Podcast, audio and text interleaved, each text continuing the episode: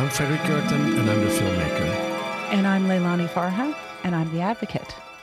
Good morning, Leilani. So you've been out walking your dog in the snow again? Still snow, still cold in Ottawa. Yeah. But no honking. That's the good. trucks have That's gone. one step forward.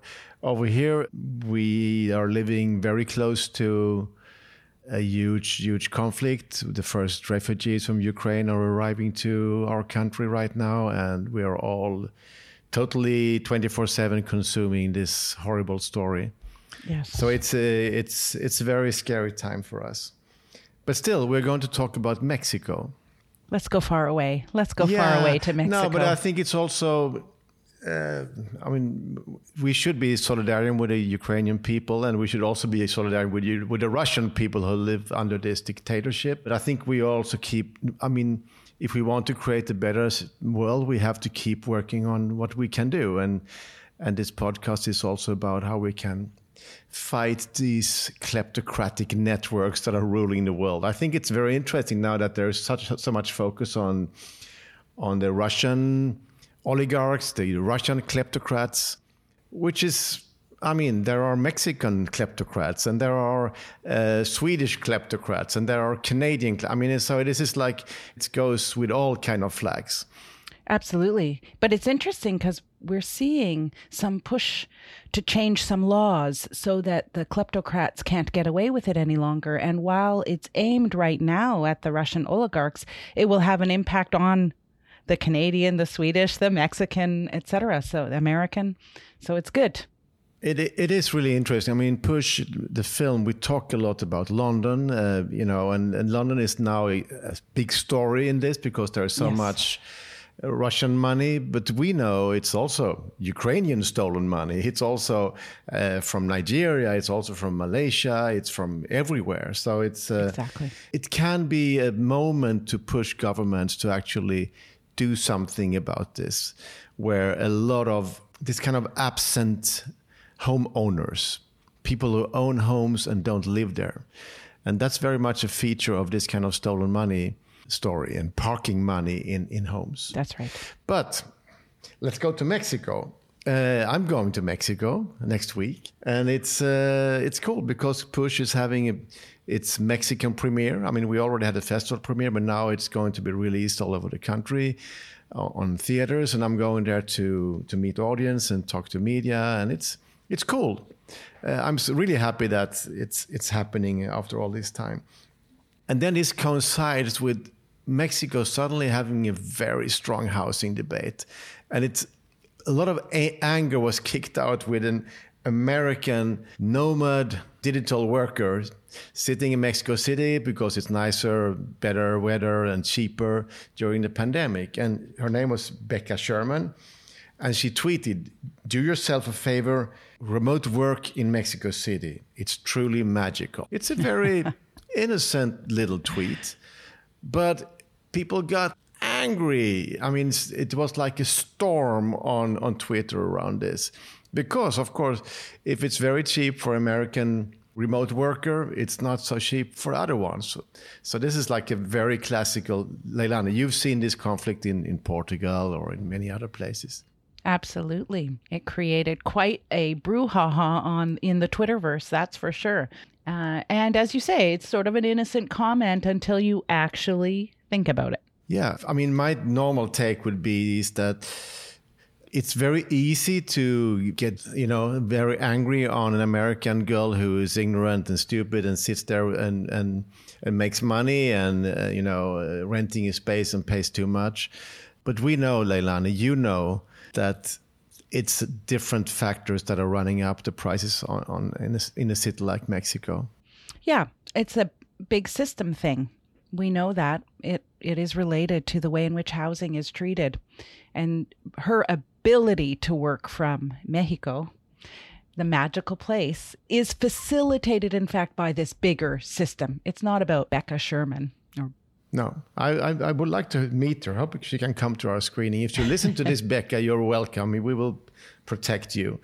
Um, this time we're going to try something different. We actually invited four different Mexican friends to be part of our podcast to help us uh, understand the situation in Mexico. So we're going to jump around a little bit, but we're going to start up with a, a, a young man, uh, Andres de la Peña from Guadalajara.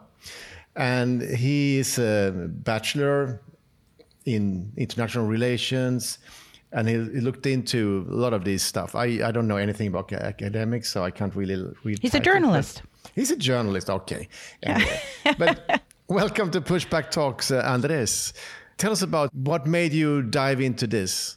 Hello, Leilani. Hello, Frederick. Uh, thank you very much for having me. Uh, what made me dive into this? Well, uh, I started looking for a house and I couldn't get a house. And everyone in my sort of generation started looking for a house and they did they weren't able to get houses. So I started looking into it and many of the neighborhoods here in Guadalajara where, where I grew up have transformed a lot. And yeah, there's there's something to say there about gentrification. But what really struck me is that the very first story that I ever reported was about a building that got built and caused a lot of problems for its neighbors, services wise, uh, zoning wise.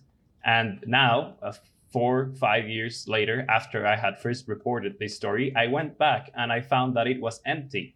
And then I started looking at a lot of empty buildings uh, in, in the neighborhood I grew up in, in the neighborhoods my friends grew up in. And I started looking into that. What did we do? We checked their electricity bills, their water bills, their taxes paid to city. Um, we checked, we even checked the census uh, data, and we found out that yeah, all of these buildings, which promised to sort of uh, drive up um, the value of neighborhoods and to pull people in, were actually pushing people out, and they were empty themselves. So we did like a, a huge hullabaloo about it, and we we investigated like 40 buildings or 50 buildings. Really cool. And it was it Becca Sherman on all the contracts? Yeah, I think I think it wasn't Becca. Like we checked, we checked. We were very suspicious of her, like Twitter was, but uh, unfortunately, no. Yeah, Becca was just uh, an innocent uh, Twitter user. Yeah. But I think it's. I mean, the, the of, this is like what you're talking about is is a systematic intervention of big monies into your city. And I know, I know, Guadalajara is a very big city in Mexico. Uh, I don't know how many, five, six, ten million people. It's a lot of people, isn't it? But still.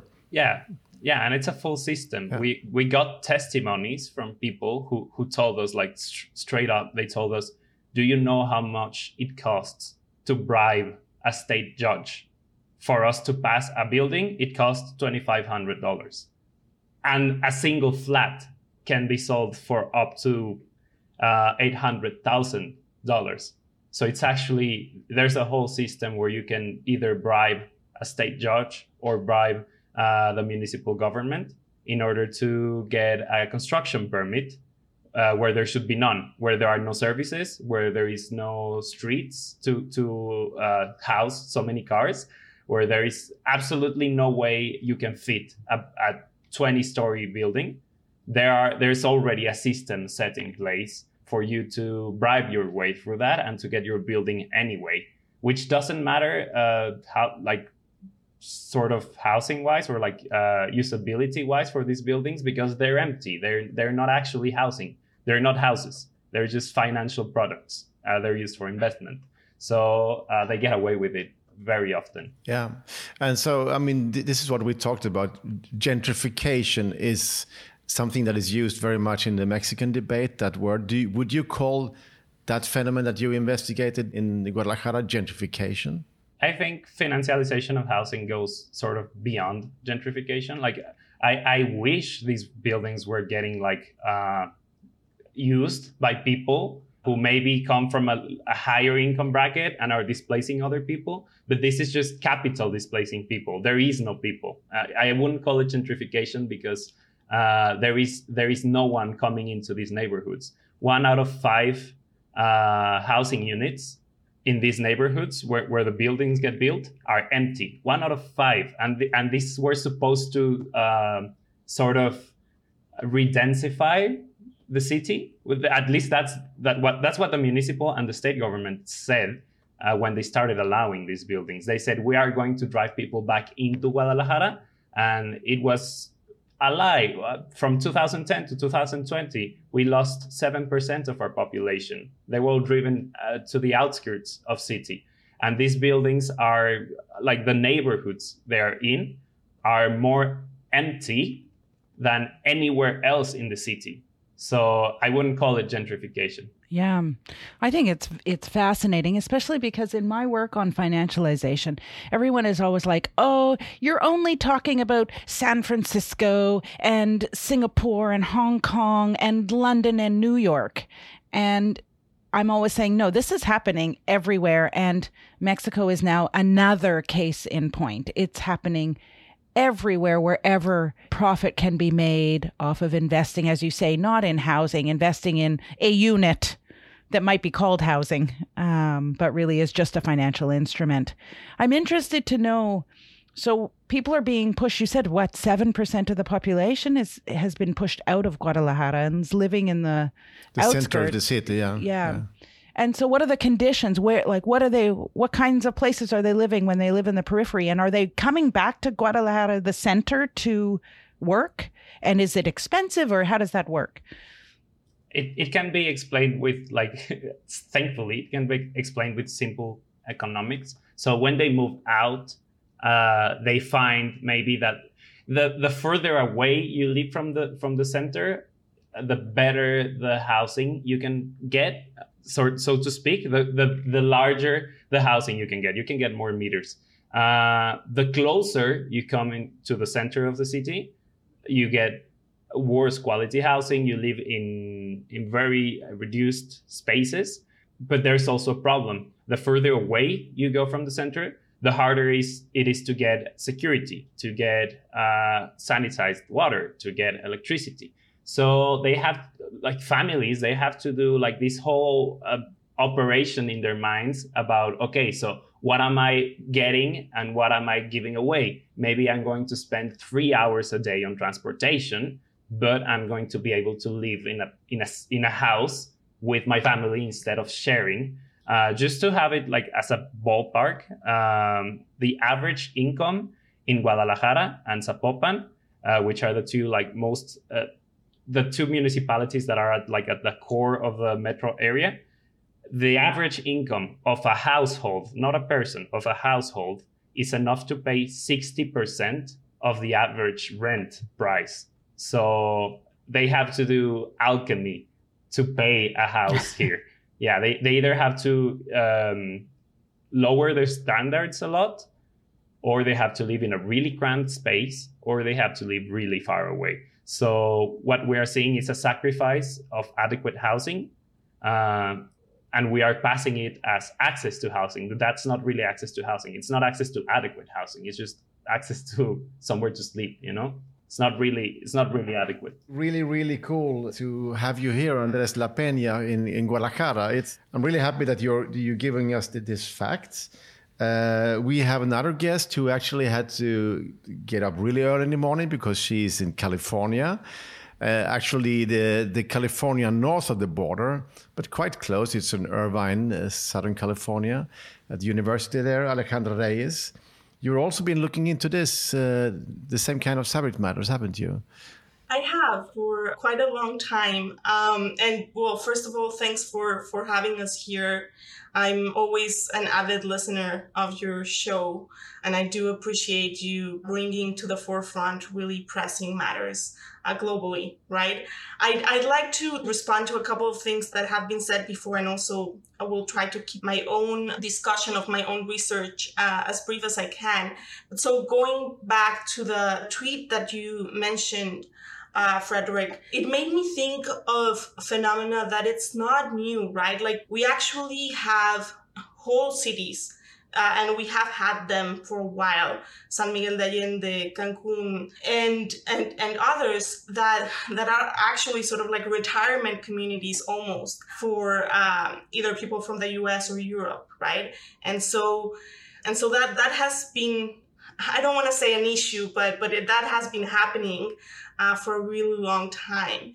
The topics that I think globally are in, uh, we're increasingly looking at in terms of financialization and, and housing pressures and displacement are great in the sense that I think we're getting more attention to them. But I think it's largely and frequently because it's affecting more middle and upper middle income sectors of society, whereas lower income sectors of, of Mexican society have been struggling with, with housing uh, pressures for a really long time. And so the work that I sort of have been focusing on for the for the last several years centers on processes that began really, if we think about it, since the 1990s after sort of like the debt crisis um, that hit many Latin American countries and that forced us to restructure our economies. And so that led to a series of reforms. And, and with respect to housing, that meant that we were supposed to open our economies and, and our sort of like credit uh, access. But we introduced very, very subprime mortgage schemes. Like I would argue, actually, even worse than the ones that were introduced here in the US that led to the global financial crisis. And the reason why I think this is important, even though it seems that it's a little bit on the past or in the rearview mirror in the Mexican context, it's because these sort of like policy uh, schemes tend to be transferred continuously to other countries, right? And it's important to to emphasize that a lot of what I'm talking about, even if I if I go a little bit back in time, it's pressures that are affecting Mexican families today. So in a nutshell, the effort and the intent was to build a lot of housing and to push really very significantly a lot of households to enter into mortgage debt. Mortgage debt has not quadrupled. It has grown to seven times the value of its, its the, the original housing units, which it's also been argued by how incipient housing organizations that these uh, housing values were actually inflated. And these uh, peri-urban developments throughout Mexico also are in very, very poor conditions uh, for the most part, right? They lack access to adequate infrastructure services, job opportunities, transportation access. And in reality, that one of the things that's also problematic is that these same schemes have been adopted in 2015 by Argentina under Macri, now in Brazil under Bolsonaro. We heard a lot about how there was with Minha Casa Minha Vida uh, a lot of housing development. That is true, but I think it's important to note significant differences and the amount of subsidies that went into housing low income sectors in the Brazilian context and into having uh, progressive mortgage rates and and that's something that's being introduced actually currently in the Mexican context is, through a lot of push. And Leila, this is something that you, when you talked to the Mexican government, this was something you were talking about. Absolutely, and and I think Alejandra is right to to to zoom out and say it, this is happening in Mexico, but it's happening now. A model throughout Latin America. I saw it in Egypt, exactly what you're describing, and it is so deeply problematic and it is deeply systemic because what's happening is housing in this way and these mortgages are being used to kickstart economies or to grow economies. It is, it has nothing to do with the needs of the people, the needs of families, households. It is absolutely an economic move. It's a way for what we might call countries with peripheral economies, you know, like not first world, as they used to say, but peripheral economy countries. It's a way for them to financialize their economic system that then gives them access to more borrowing and more debt for themselves to grow economically. But it has nothing to do with families and households. And that's what I was talking with the Mexican government about. This is a while ago now. The idea of trying to recenter back to an understanding, simple understanding, housing as home and a human right, and to lay the legislative framework necessary to make that a reality and to ensure that financial policies are not dictating what housing looks like in the state of Mexico, Mexico as a country, I mean that you start from housing as home, housing as a human right, and that dictates whether you go to a mortgage based system or not, whether you financialize or not. And of course, a human rights approach would, would make us move in a different direction. Mm. Absolutely. I didn't get that far in my discussions, though. yeah, no, I mean, and I think the government was actually really resistant to, to react for many administrations. There was actually a housing activist out of, of the state of Mexico and out of uh, uh, an incipient organization called the Frente Mexiquense, which was actually imprisoned after protesting under the, the past administration. But the other quick thing that I will add though, is that these policies were actually also very extractive of the resources of low income households, right? A lot of this push was uh, through a, a major uh, housing institute called Infonavit, which actually finances itself largely through a 5% tax on workers' earnings, right? And so this was fueling development in a very significant way without uh, residents or households having almost any say in, in where they were going to live, uh, under what conditions, how their cities would develop. So, so really problematic dynamics uh, playing out for, for a really long time. Hmm. So there is a lot of models to be challenged. Obviously, these kind of models coming from above and uh, not even very functional.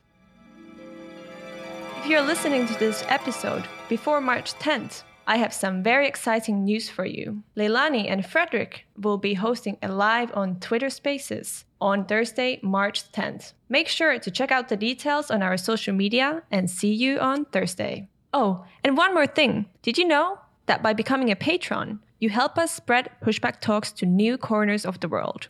Join today at patreon.com slash pushbacktalks. We have another guest here today who is in the center of housing as a human right. And she's based in Monterrey, which is in the north of Mexico. And Carla Escoffié, you wrote a book called The Right to Housing well, derecho a la vivienda en Mexico, the right to housing in, in Mexico. Uh, welcome, uh, Carla. What is your your your your? I mean, Leilani is that's what she's stressing all the time. Housing is a human right. This is what you're into, also. Yeah, um, I think because if we want to understand the housing context in Mexico, we have to understand how we think about housing. The problem in Mexico is that we already have um, the housing as, as, a human right in our constitution. But it's funny because it's the only one right in our constitution that is for the families, not for people. If you see the constitution, all rights are about everyone has the right to health, to um, education. But when it comes about housing, is a right for a family. This is not an accident is because in the Mexican system, the right is to the workers. Remember that our constitution came out of a revolution in 1917. And the idea was that if we give to every worker the right to access to easy credit to buy a house, we are going to solve the housing problem. And that's why in Mexico we have like three different ways to understand a housing right. The first one is when people understand housing as a form of right to property. I mean, when property came out as a form of um, real estate. The second one is when we think about housing as a worker's right, the right to access to these credits in Infonavit and other government institutions. And the third one is the understanding of housing as a human right, as a every person right, and that doesn't um, end in the property or credits and rights or system, but also in, for example, tenants' rights, and, and shelters and rights and, and homeless rights, etc., etc. But what happened is that Mexican government has only focused in the last four years in the credits um, system for workers. So that's why in Mexico we don't have, for example, public rent um, buildings as you have in Canada, United States, or on other countries, That's why when we talk the talk about housing in Mexico, it's really hard the government to understand that they also have to deal with um, homeless people, for example. This is crazy, but for the Mexican government, um, homeless is not a housing problem because the housing problems are only workers' problems. So that's why when we have these discussions in Mexico, it's really hard to um, arrive at the same discussion because when, for example, we're with Andres or, or or other activists and uh, with the Mexican government, they only think about credits. So that's um, really interesting because this system that came from the revolution heritage in Mexico is really aiming to the financiarization of housing. Yeah, that's re- that's very helpful and really interesting. I actually didn't know that about the Constitution and the difference focusing only on families as opposed to the individual and what that then means. And this idea of who gets lost if you just focus on workers is super interesting. I know when I was rapporteur, I did go to Mexico City actually.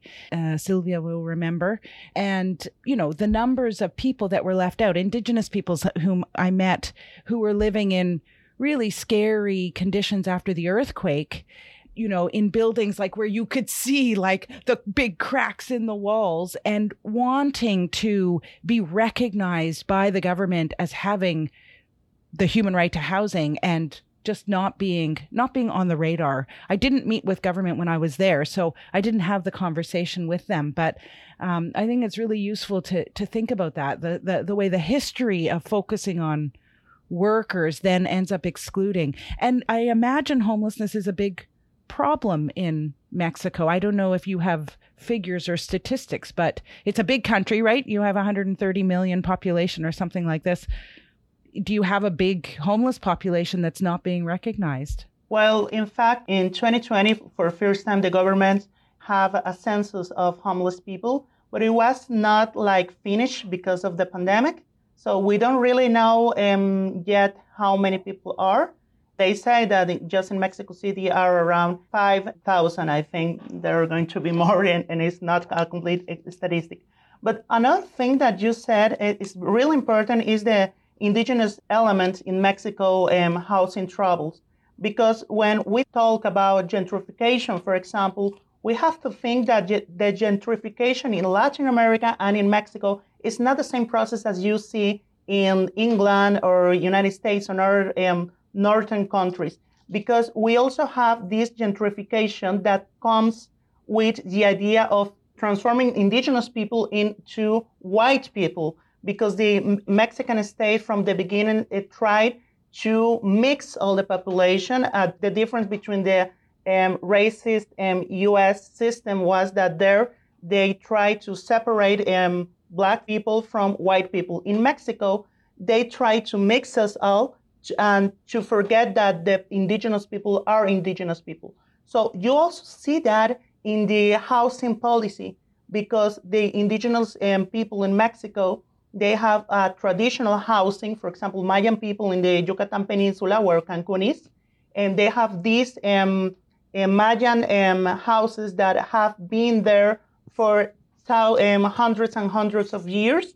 They even resist hurricanes, and they have this like architecture that represents all the cosmology, all the way of life of Mayan people. And the Mexican government, with this kind of policy, are trying to change those Mayan houses to Western houses. So when we talk about gentrification in Mexico or other kind of a process, we also are talking about this um, whiteness um, policy to change the indigenous um, people way of life. Mm. Uh, Carla, in Monterrey, Push is coming to your city. Did you know? It's the 10th of March in uh, actually two places Cineteca Nuevo León and Cinemex Garza Sada. Which one will you pick? Obviously, I'm counting the dates. I think I'm going to the Cineteca because it's in a really nice place. So, so yeah, but I'm really excited. And other people here in Monterrey are too. That's cool. Cool. And and uh, we also have three cinemas in Guadalajara: Cineteca Guadalajara, Cinemex Plaza Patria, and Cineforo. So that's also something. And we actually, uh, for you, you can drive down to Cineteca Tijuana it's also a place uh, to see the film. So it's it's it's actually coming around in the country. And uh, do you think, uh, Carla, that you will be able to to use the film in your work uh, in Mexico? Yeah, in fact, I think that one amazing thing is that Push is coming to Mexico in a very special time because right now we have a really deep discussion um, about housing, and that's not, not normal in, in Mexico. Housing used to be like a topic like really segregate to a, a small group of people. It, wasn't something that you find in newspapers or media or whatever, but in the last months, I think because of the pandemic and all the things that the pandemic show off uh, about the housing problem, right now we are discussing about uh, having a, a, a, really interesting discussion about this. And so I think push is going to be a good element to show us that this is not, as Leilani said, this is not a Mexican problem. This is not a Mexico City problem, a Monterrey uh, problem, a Guadalajara problem. It's a national but also international problem and if we don't understand how it works uh, abroad, we're not going to understand how it connected with the problems that we're having in the huge Mexican cities. Right. I'm really happy to hear that. And I'm and you should know, all of you, that I mean there are some a number of screenings now organized in cinemas, but you can always organize more screenings. I mean, so you can always contact us or the distributor and and actually create more events if you if you want to do that in universities or in neighborhoods and so on. So it's I'm I'm really happy and I'm really looking forward to come to Mexico and and talk about about this. We have another guest and and I think this is an old friend to you, uh, Leilani Silvia Silvia Eman- she is. Emanuele. You have so you have to introduce Silvia because you know each other since way back. Uh, we do. Silvia works at Habitat International Coalition. Uh, and Habit, for those who don't know, Habitat International Coalition, we call it HIC. HIC is a one of the most long-standing uh, organizations, international organizations working on the right to the city and uh, the right to housing. Um, in fact, this is a little known fact, Silvia. My very, very first uh, mission when I was very young was to Kobe, Japan. And it was to investigate post earthquake to see how were people living post earthquake in Kobe many, many years ago. And I was on a team with the then head of HIC. And he really changed my life, I would say. He helped me to understand how important the human right to housing is. And so it's a real pleasure, Silvia, to be in conversation with you again. Welcome to Pushback Talks. Thank so, you, Leilani. Thank you all. So, what I mean, you've been looking into also housing now in the context of the pandemic. So, what is the situation right now? Yes, well, I will say that um, we really decide in March 2020, thanks also to the fantastic work Leilani was doing, really to push the government to make changes, uh, to have specific policy for housing in front of the pandemic. So we really um, articulate at the national level and then uh, in Mexico City, really to discuss about uh, evictions, uh, for example. We work really hard on that. We build data in March 2020. And then last year, again, the Institute of Social Research of UNAM. The idea was really design a questionnaire. The first one was for, uh, for Mexico City and the metropolitan area. And the second one was only focused on uh, Mexico City to provide information of the obstacle faced by household to cover a payment related to housing in the capital of the country to ask them if they were evicted, in which way if they suffer changes related to the place of residence, as well as the characteristic of the home and the number of people who live before the pandemic and when uh, they answered the survey.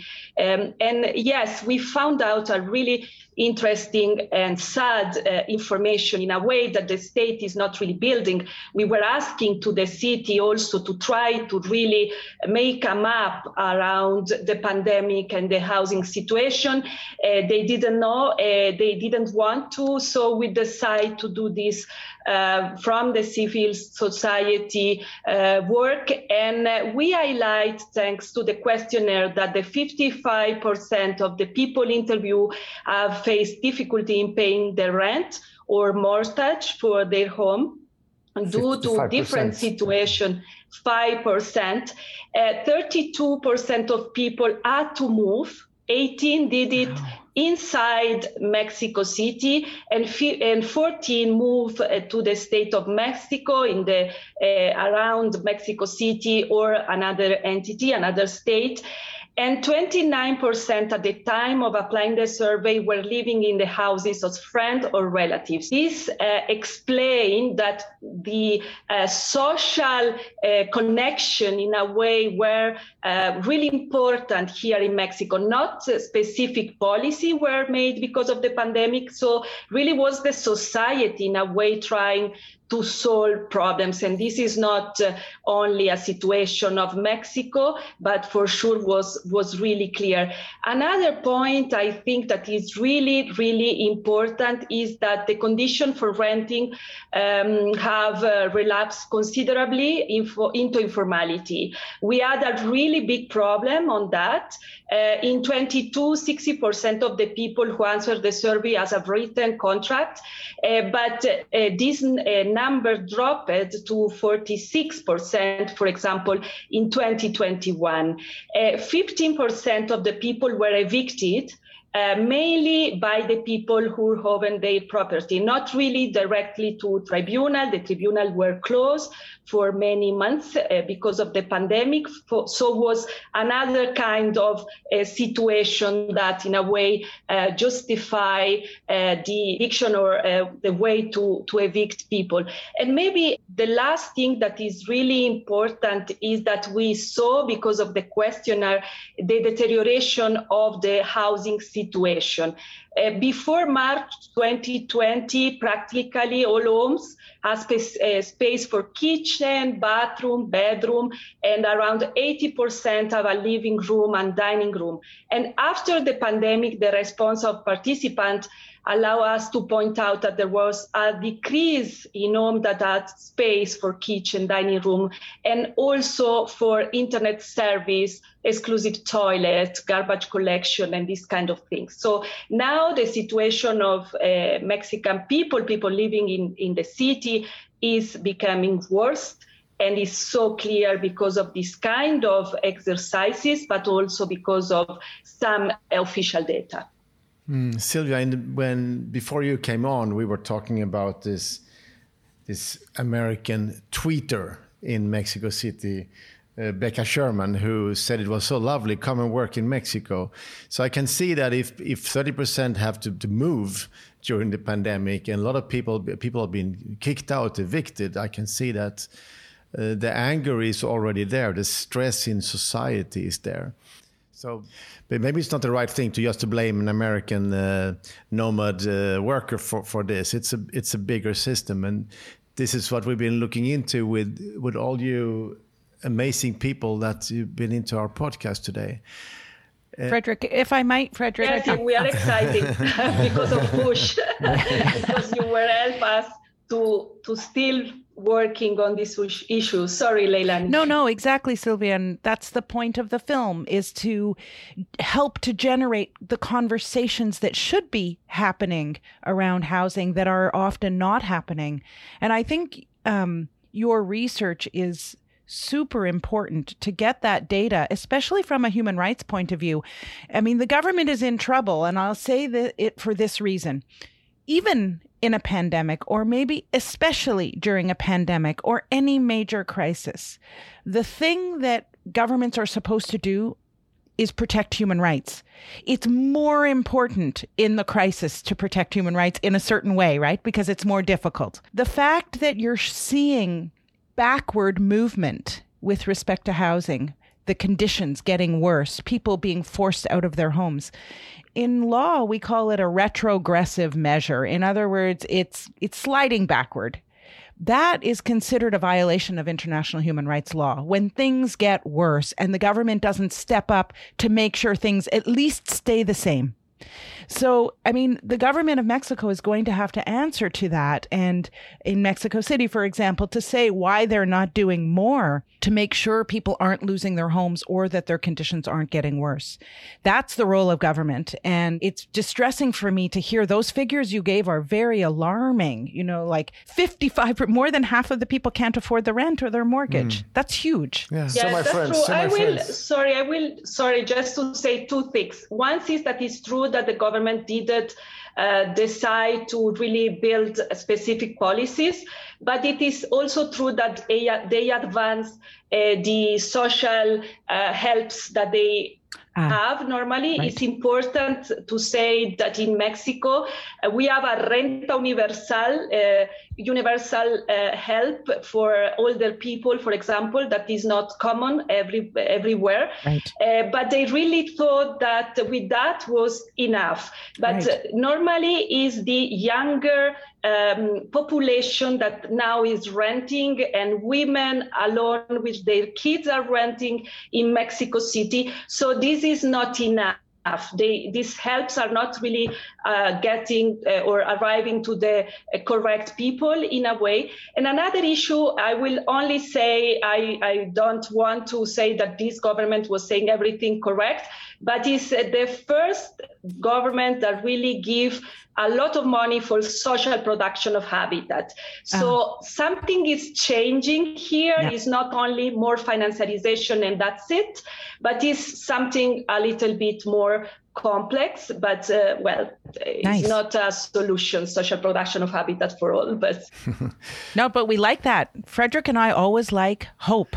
Hope is important. And so there's some optimism there. My friends, give me a, a last note, all of you, uh, of hope and how you will use push in, in Mexico. I think something that is very important to mention, just to contextualize a little bit, with the failure of the credit system that others have previously mentioned, the only sort of alternative that we've seen governments implement, particularly at the local level, is just grant a lot of liberty to developers and let them just do whatever. Sort of what's happening in the United States with the discourse around the missing middle theory.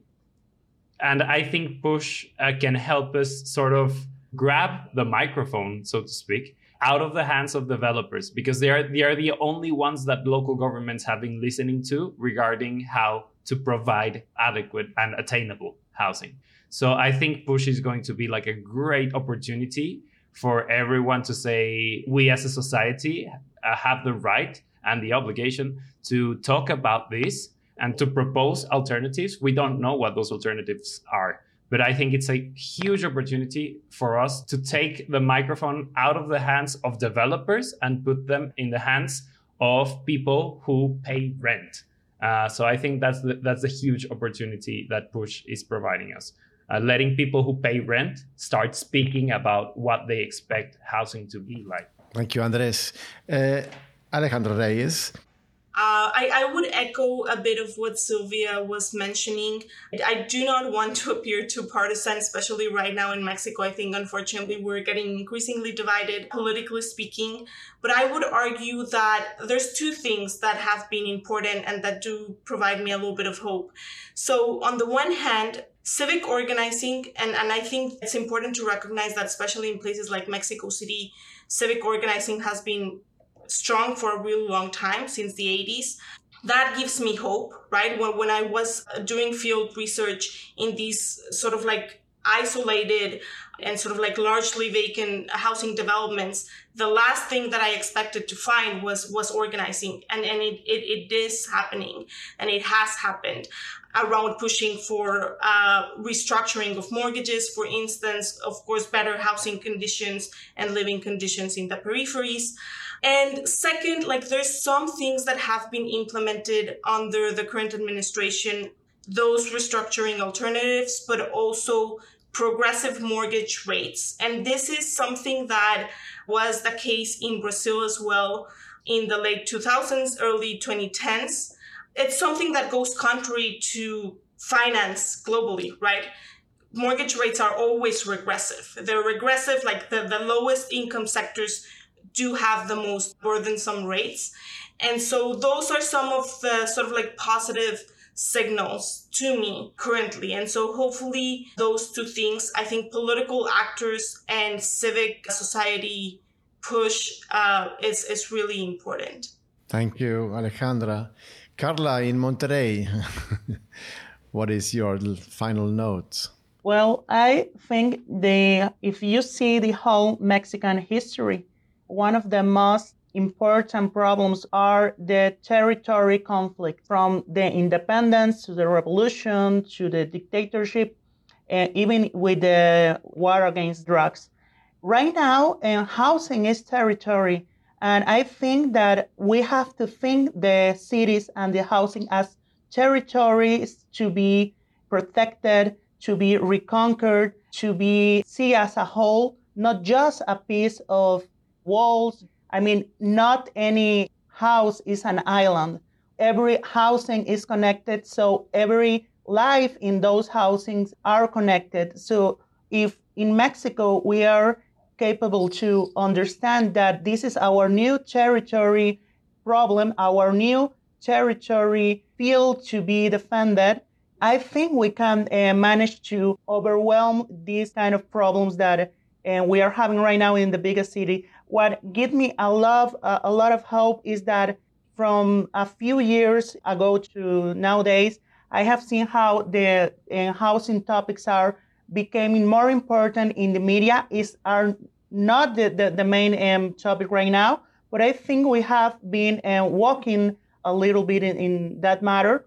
So I really think that day by day people are understanding that housing is a human right and that the housing problem that each person has are not like an isolated problems, are not just the re- result of individual lucky or something, but it's the result of a more complex system, a housing system that we are having in Mexico, but also uh, worldwide. So I think that if we can change the way we understand housing and I think we are doing in Mexico. I think we can believe in a better days um, for housing in Mexico.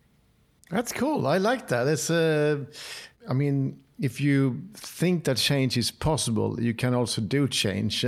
Silvia? Well, I will say that the concept of financiarization is not an easy concept to understand, and Push is an educational film, I will say. In Mexico, we need really to reposition the debate on the right to housing. We are working hard to do so. We need also to make it more complex, find uh, differentiate, uh, differentiate solutions for housing problem. We need also to use our local constitution because it's a really progressive one and also issue clear instrument to really control the speculation. Uh, this year, as you know, marks 100 years of the tenant movement in Mexico. And uh, I think that this film comes to participate really in the debate in a really important way. So thank you to choose this year to show push in very different places here in Mexico.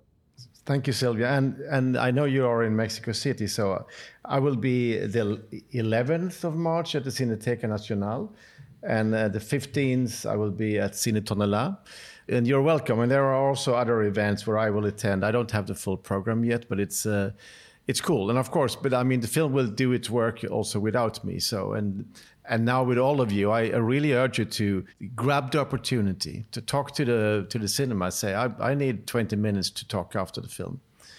The filmmaker asked me. Thank you very much uh, for being here. It's this first time we have had so many guests at the same time, and of course, it's not really fair against anyone, but we, we, we tried our best, and I thought it was really interesting. Yeah, me too. Thank you all so much. That was really great. I learned a, a ton too, which is I love that. That's always my that's always the best podcast when we're actually learning something. So thank you. Thank you, Carla. Bye bye, everybody. Alejandra. Thank you. Bye, everyone. Thank you. Bye, Andres. Bye bye. Bye. Uh, Leilani, thank you. we, we it's it's cooking out there. It's it's cool, isn't it? So many things happening in so many different places. Yeah, and and the podcast are are also still alive. Still It's- it's alive. still alive. Thank you, Leilani, and thank you all of you, and, and see you soon. Pushback Talks is produced by WG Film. To support the podcast, become a patron by going to patreon.com slash pushbacktalks or follow us on social media at make underscore the shift and push underscore the film.